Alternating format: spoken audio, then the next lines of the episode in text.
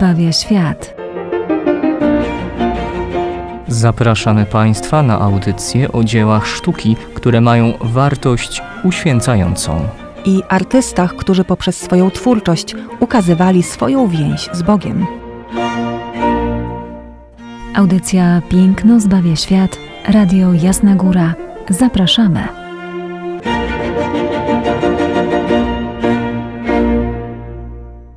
Witamy Państwa serdecznie w audycji Piękno zbawia świat. Izabela Banaszewska. Ojciec Tomasz Mordziałek. W naszym dzisiejszym spotkaniu z Państwem przenosimy się do czasów apostolskich, a dokładnie można powiedzieć, że do dziejów apostolskich. Tak, ojcze? Wręcz dosłownie. Mhm. E, Z nami jesteśmy w dziejach apostolskich, a dokładnie, jak się nie mylę, tak w dziewiątym rozdziale, e, gdy udajemy się do Damaszku e, z Szawłem, czy też, byśmy mogli to powiedzieć troszeczkę starotestamentalnie, z Saulem. Znamy tą postać, bo to za nią kryje się i w niej jest apostoł narodów, czyli święty Paweł apostoł. A to, że jesteśmy w drodze do Damaszku, to będziemy omawiać i spojrzymy na moment bardzo istotny i ważny dla każdego chrześcijanina. Mówiąc tak już troszeczkę może gdzieś teologicznie tak dalej, dla konwertyty to ewidentny i zawsze to jest bardzo e, ważny moment, a mówimy o nawróceniu. Nawrócenie świętego Pawła ręką e, Michała Anioła. E, Ręką Michała Anioła wymalowane, aczkolwiek dokonane ręką Jezusa.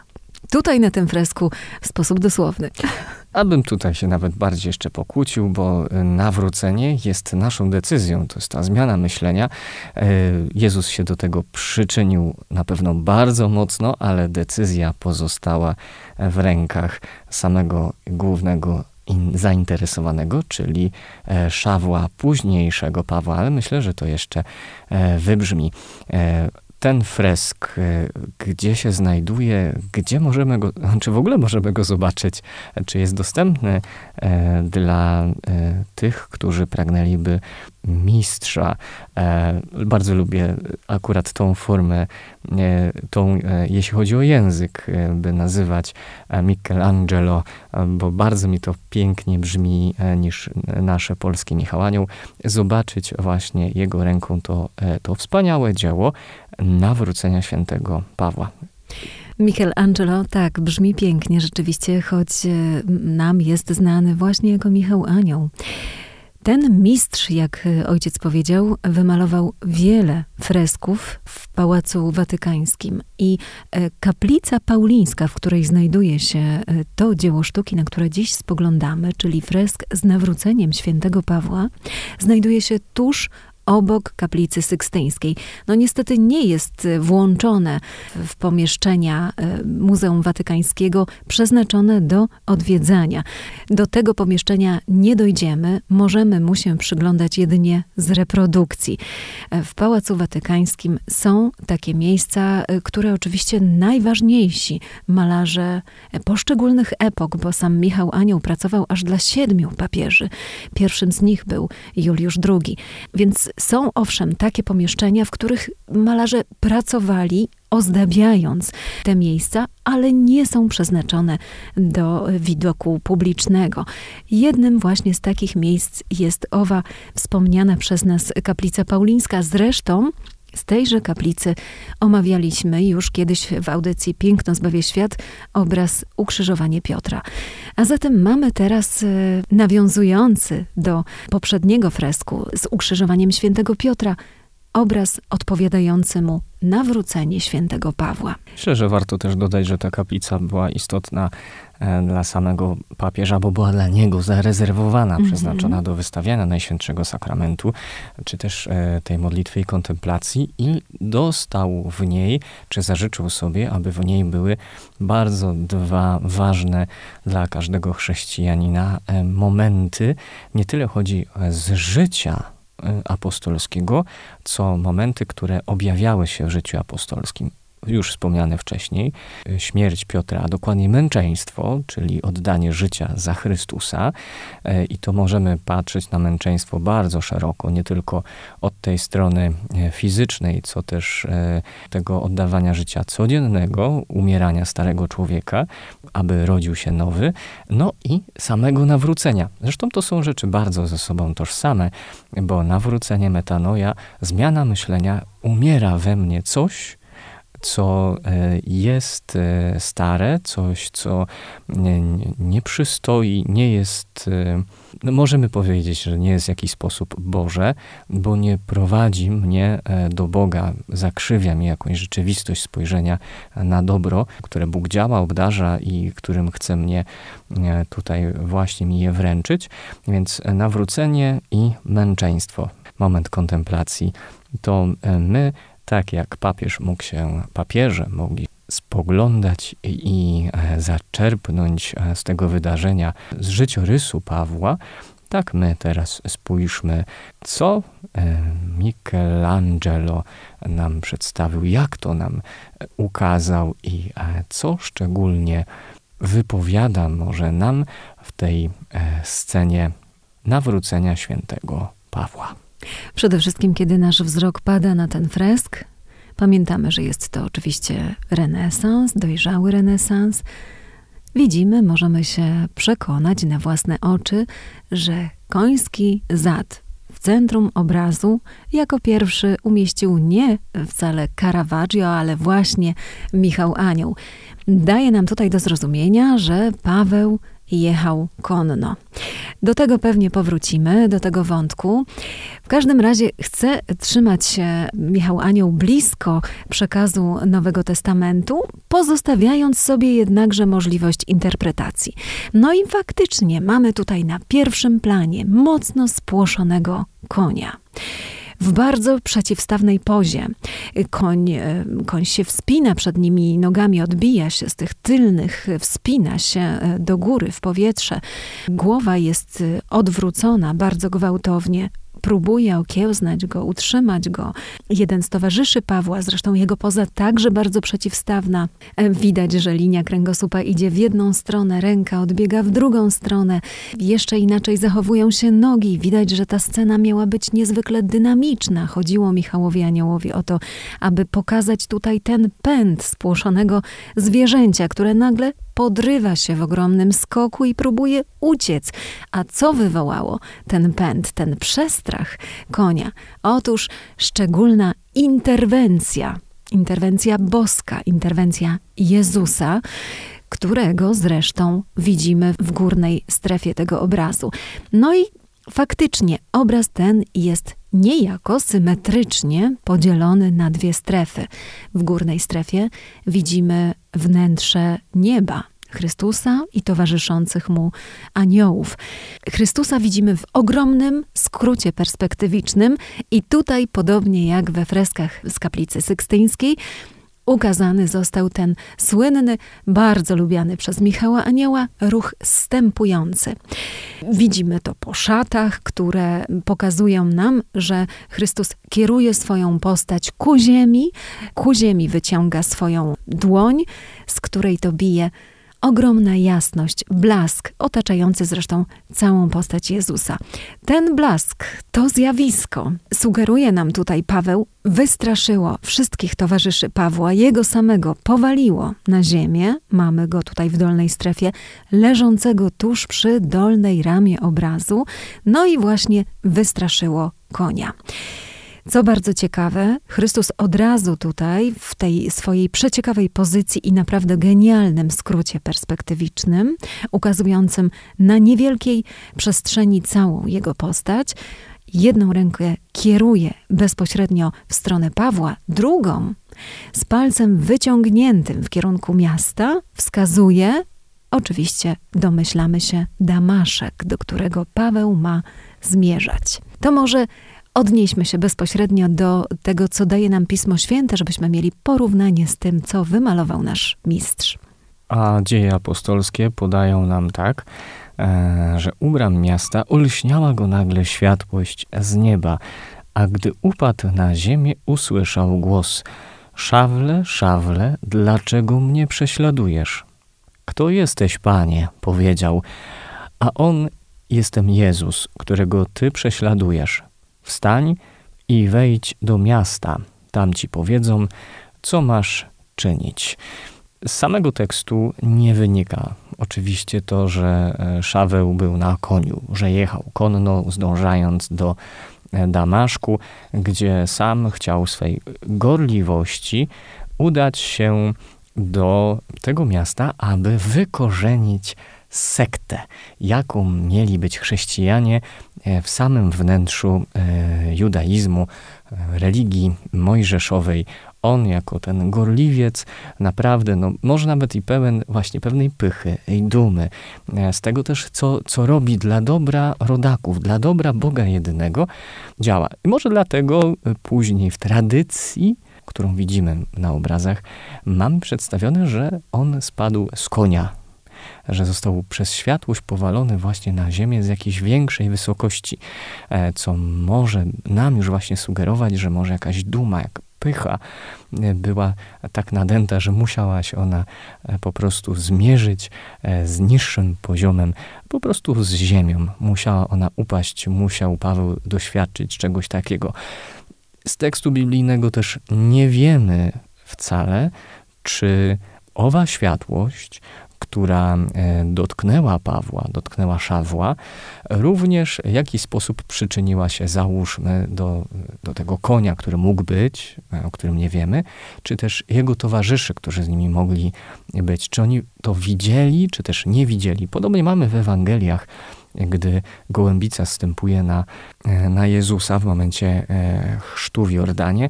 Tam są różne akurat przekazy mówiące, o, że niektórzy widzieli, że nie widzieli tu naprawdę nie mamy pojęcia, a patrząc na e, wizję, którą przedstawia nam e, Michał Anioł, e, widzimy, że jednak ludzie, którzy są wokoło, którzy mu towarzyszyli, możliwe, że w tej misji, albo po prostu to była jakaś forma, określmy, karawany, jakiejś drogi zmierzającej do Damaszku, widzą to, co się stało i właśnie jak reagują na całe zdarzenie, na ten snop światła, który idąc z nieba e, dotyka Pawła i jednocześnie go oświetla, bo tak jak przynajmniej ja spoglądam na ten fresk, wydaje mi się, że patrząc na samego Pawła, on jest w jakiś sposób sam w sobie, e, jego postać dodatkowo oświetlona, a snop, który przenika gdzieś tam przez te inne postacie, no gdzieś znika, ale właśnie pojawia się bardziej przy Pawle.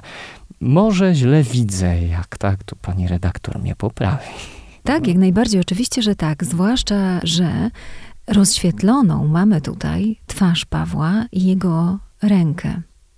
I teraz zobaczmy, zastanówmy się, czy aby na pewno tą ręką on osłania się od tego światła. Moim zdaniem nie. Zaraz do tego dojdziemy, natomiast najpierw spójrzmy na to, że wszyscy towarzysze Pawła, tutaj nie ma osoby w tym obrazie ani jednej, czy w górnej, czy w dolnej strefie obrazu, która byłaby statyczna. Ten niezwykły dynamizm, ten pęd, który Michał Anioł wprowadza do swoich obrazów, jest absolutnie do tej pory niespotykalny. Oczywiście my go znamy, bo my wiemy, że później przyjdzie barok, który wprowadzi to do każdego swojego obrazu, ale to jest dojrzały renesans. Tam postacie są statyczne. I jeżeli mamy do czynienia z jakimkolwiek elementem ruchu, to jest on w jakimś sensie zatrzymany tutaj e, Michał Anioł daje nam do zrozumienia, że każdy z tych towarzyszy jest zdezorientowany, każdy coś robi. Jedni się oglądają w kierunku źródła światła, być może nawet słyszą głos, dostrzegają w każdym razie niezwykłe zjawisko, i on wymalował tutaj ewidentną reakcję ludzi na to zjawisko, e, którego doświadczają, którego z całą pewnością nie rozumieją.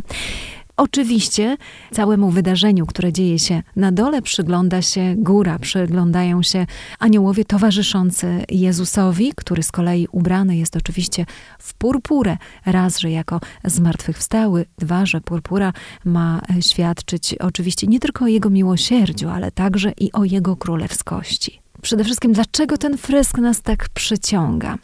Zobaczmy, że zbudowany jest na całej masie kontrastów. Począwszy od tego, że jest niezwykle dynamiczny, tak? że wszystkie postacie są w ruchu i tak jak już mówiłam, nikt nie jest tutaj statyczny, łącznie z tym koniem, który wyskakuje wręcz e, do biegu, tak? jest przygotowany do ogromnego skoku. Natomiast co dzieje się w tle? Mamy idyllyczny, pagórkowaty, spokojny krajobraz, którego nic nie burzy, ani jeden konar, ani jaka żadna skała, prawda? Niezwykle spokojny, wręcz nudny krajobraz. Zobaczmy, jaki tutaj już jest mocny kontrast. Większość tych postaci, które tutaj mamy, Oczywiście Michał Anioł odnosi się w tym momencie do antycznego kontrapostu. Zobaczmy, że większość z nich ma przeciwstawne pozy albo utrzymują ciężar swoich ciał na jednej nodze, albo też patrzą w jedną stronę, e, natomiast ciężar ciała przekręcają w drugą. E, mężczyzna, który podnosi Pawła, w ogóle jest w dosyć niewygodnej pozycji, bo utrzymuje swoje ciało na e, palcach jedynie, a ma wszakże dźwignąć całkiem ciężkiego dorosłego mężczyznę. Więc znów kontrasty i w ten sposób wprowadzony niepokój. Zresztą samo skontrastowanie obu stref obrazu, jakby nie patrzeć, w których w jednej i w drugiej mamy głębowisko postaci, z tym niezwykle uspokojonym krajobrazem, także rodzi dodatkowe napięcie, które my oczywiście przechwytujemy. Bardzo ciekawa jest także perspektywa w tym obrazie. Spójrzmy na razie na górną strefę obrazu i spróbujmy naszymi oczyma wymazać sobie postaci ze strefy dolnej. To co my wtedy widzimy? Chrystusa, tak, podążającego z niebios ku ziemi i krajobraz, który widziany jest z góry, więc jak gdyby ziemia widziana oczyma Jezusa. Natomiast postacie przy dolnej ramie obrazu no, są naprzeciwko nas. Sam święty Paweł jest usytuowany en face w stosunku do nas. To jest właśnie jeden z takich zabiegów oszukujących ludzkie oko, które uwielbiał Michał Anioł. Jak on z tego wyszedł? Dlaczego nie dostrzegamy tego na pierwszy rzut oka? Dlaczego nam się wszystko tutaj w tym obrazie wydaje być właściwe, symetryczne i harmonijne? posłużył się właśnie tym spokojnym krajobrazem w tle. Zobaczmy, że on ma bardzo nieregularną linię, jest pagórkowaty, przez co my gubimy się, nasze oko się gubi i nie wie tak naprawdę, gdzie jest linia horyzontu. Są to takie właśnie zabiegi, które Michał Anioł uwielbiał, on je wielokrotnie stosował. Nie tylko właśnie w malarstwie, bo zarówno w rzeźbie, jak i w architekturze, czego najlepszymi przykładami są Pieta Watykańska, gdzie nie czujemy dysproporcji, ona jest absolutnie mm, pozbawiona proporcji. Mówię tutaj o proporcjach oczywiście postaci ludzkich, tak, czyli Maryi i Jezusa przez to, że Michał Anioł e, zamyka nam pietę watykańską w formę piramidy, my przestajemy te e, proporcje czuć i wydaje nam się, że absolutnie są one klasyczne. To samo zrobił z architekturą, jeżeli chodzi o wzgórze kapitolińskie, które przez lata było w remoncie. Nie wiedziano, co z nim e, zrobić, było placem budowy. Jest też bardzo nieregularne i właśnie Michał Anioł po raz kolejny oszukuje ludzkie oko, projektuje tam elipsoidalną mozaikę, która nam wyrównuje te wszystkie nierówności, przesuwa nieco budynki i dziś, jeżeli wchodzimy na wzgórze kapitolińskie w Rzymie, to wydaje nam się, że budowle są absolutnie symetryczne, równe, są ustawione w sposób harmonijny. Tak nie jest. To jest właśnie kolejny fresk, kolejny obraz, kolejne dzieło sztuki, w którym Michał Anioł pokazuje swój ogromny kunszt. Dziś, ojczem, moglibyśmy chyba powiedzieć, że ten człowiek widział w 3D. O, no to ewidentnie. E, więc to jest niezwykła sztuka, naprawdę. E, I poziom wyobraźni. Tak samo. E, mi wystarczy może na razie 2D. Oczywiście to jest powiedziane. Oczywiście tego. to e, wszystko to jest powiedziane e, żartem, natomiast musiał mieć ogromne wyczucie przestrzeni, żeby móc tak żonglować nią, prawda? Bawić się kompozycją i przewidywać, co ludzkie oko będzie widziało. No, rzeczywiście, Michał Anioł niejednokrotnie udowadniał nam, że epoka renesansu to za mało dla niego, że on poza nią daleko wykraczał i tak jak już mówię, wprowadzając pęd, ekspresję w swoich obrazach, ogromną ekspresję, powoduje, że tak naprawdę moglibyśmy go śmiało rozpatrywać e, w dobie baroku, gdybyśmy nie znali datowania tych dzieł sztuki, które dla nas stworzył z niektórymi swoimi rzeźbami ląduje e, jeszcze dalej, nawet e, z Pietrą Rondanini, co wielokrotnie powtarzałam, śmiało wylądowałby w sztuce nowoczesnej. Był to człowiek autentycznie niezwykły. Spójrzmy jeszcze raz na nasz fresk. Z jednej strony mamy panikę, postrach, dynamikę, co się tutaj dzieje. Z drugiej strony pewien rodzaj zatrzymania, jakie daje flesz oślepiającego światła. Tak jak gdybyśmy wykadrowali sobie ten, ten obraz. Zwłaszcza, że Michał Anioł, zobaczmy jeszcze na dolną krawędź naszego obrazu, przecina nam niektóre postacie, tak? Krawędź, dolna krawędź obrazu nie znajduje kontynuacji dla e, tutaj niektórych postaci, przez co wydaje nam się, że obraz raz, że jest takim zatrzymanym fragmentem rzeczywistości, która się wydarzyła i ma swoją kontynuację gdzieś poza granicami. To kolejny zabieg, oczywiście, pokazujący nam, że to się nie tylko wydarzyło, że to trwa. Kompozycja jest naprawdę przeciekawa. No i tutaj jeszcze jedna rzecz zwraca uwagę. Ten fragment Nowego Testamentu, który ojciec przytoczył, akurat nam o tym nie mówi, ale w momencie, kiedy poznajemy Pawła po raz pierwszy, to on jest raczej młodym człowiekiem, ojcze, prawda? Dokładnie. No, będzie miał tak gdzieś tych 30, no może 30 parę lat.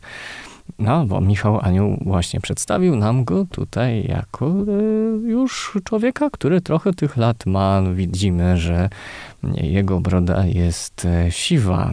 A dlaczego taki zabieg? Dlaczego tak go przedstawił? To także jest bardzo ciekawe. Sugeruje nam tutaj w postaci Pawła starca. Tylko, że właśnie ten starzec o siwej e, brodzie ma fizjonomię niesamowicie podobną do fizjonomii papieża Pawła III, którą znamy z portretu Tycjana.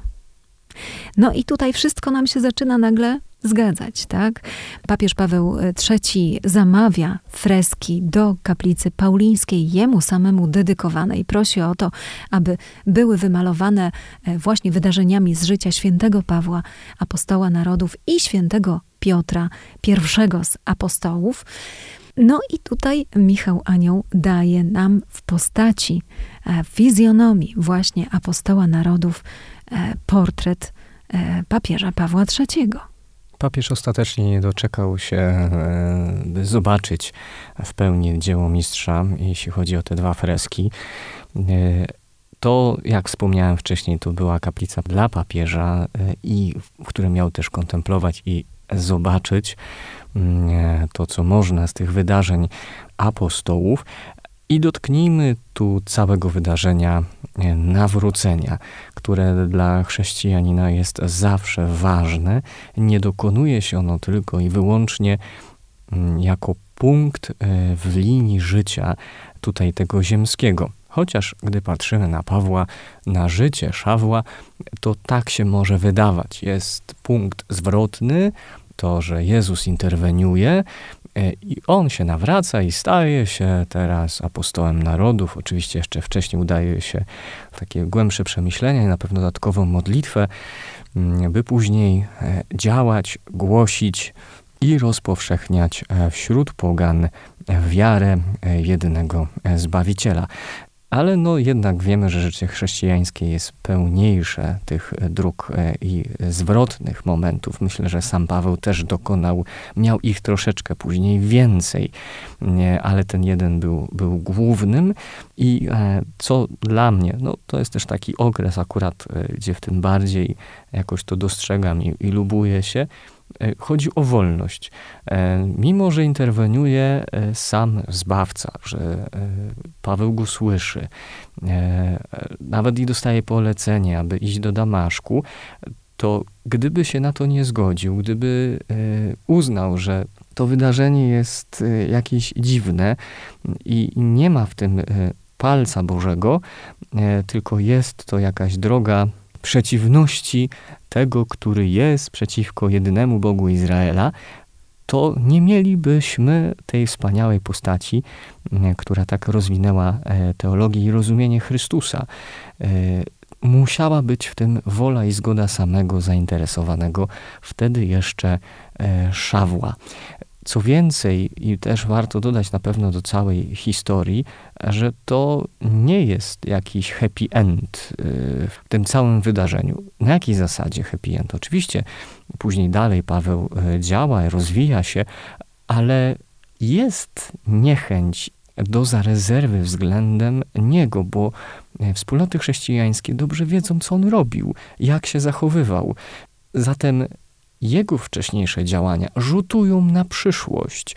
On musi odbudowywać zaufanie, chociaż dalej pewnie pozostaje jakiś może niesmak wśród innych e, współbraci w Chrystusie, e, którzy nawet może w, z własnej ręki jakoś musieli, e, doświadczali e, bólu, prześladowania e, z ręki e, samego Szawła.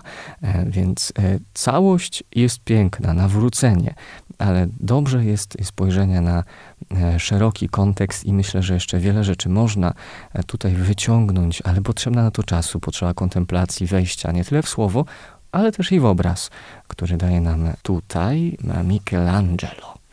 No i na koniec dodajmy jeszcze to, od czego rozpoczynaliśmy e, tę audycję, czyli spójrzmy na twarz Pawła.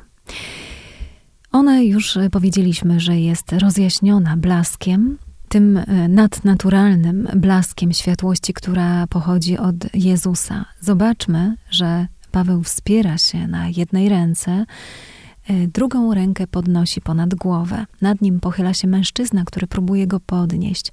Teraz zobaczmy, czy na pewno Paweł podnosi tę drugą rękę, aby się osłonić od tej światłości. Wydaje się, że nie. Wydaje się, że jest to chwila, on ma zamknięte oczy, ma absolutnie uspokojoną twarz. Na tej twarzy nie widzimy przerażenia, zmieszania, zamętu, tego wszystkiego, y, co dają nam twarze jego towarzysze.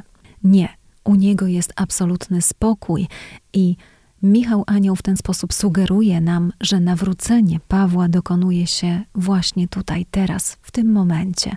A ta jego wzniesiona w górę ręka być może sugeruje towarzyszowi, który próbuje go podnieść, żeby się wstrzymał chwilę, że to jest chwila dla niego, że to jest moment, kiedy Jezus mówi bezpośrednio do serca, a on, który próbował być przecież bardzo gorliwy, nareszcie teraz rozumie, że, tą swoją, że tę swoją gorliwość ma e, przemienić i ona pójdzie w zupełnie inną stronę.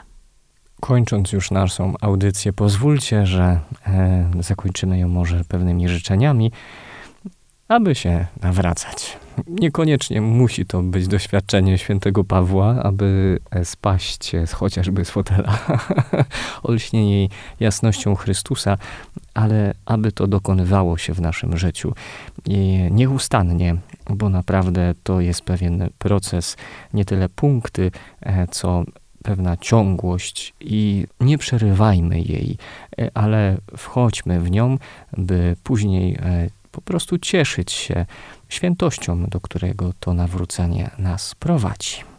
Być może nasze twarze też mogą płonąć blaskiem światłości pochodzącej właśnie od Jezusa, jeżeli będziemy chcieli go kontemplować. Amen. Do usłyszenia Za tydzień. tydzień.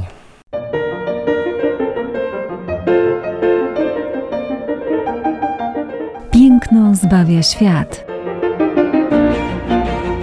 Zapraszamy Państwa na audycje o dziełach sztuki, które mają wartość uświęcającą. I artystach, którzy poprzez swoją twórczość ukazywali swoją więź z Bogiem. Audycja Piękno zbawia świat, Radio Jasna Góra. Zapraszamy.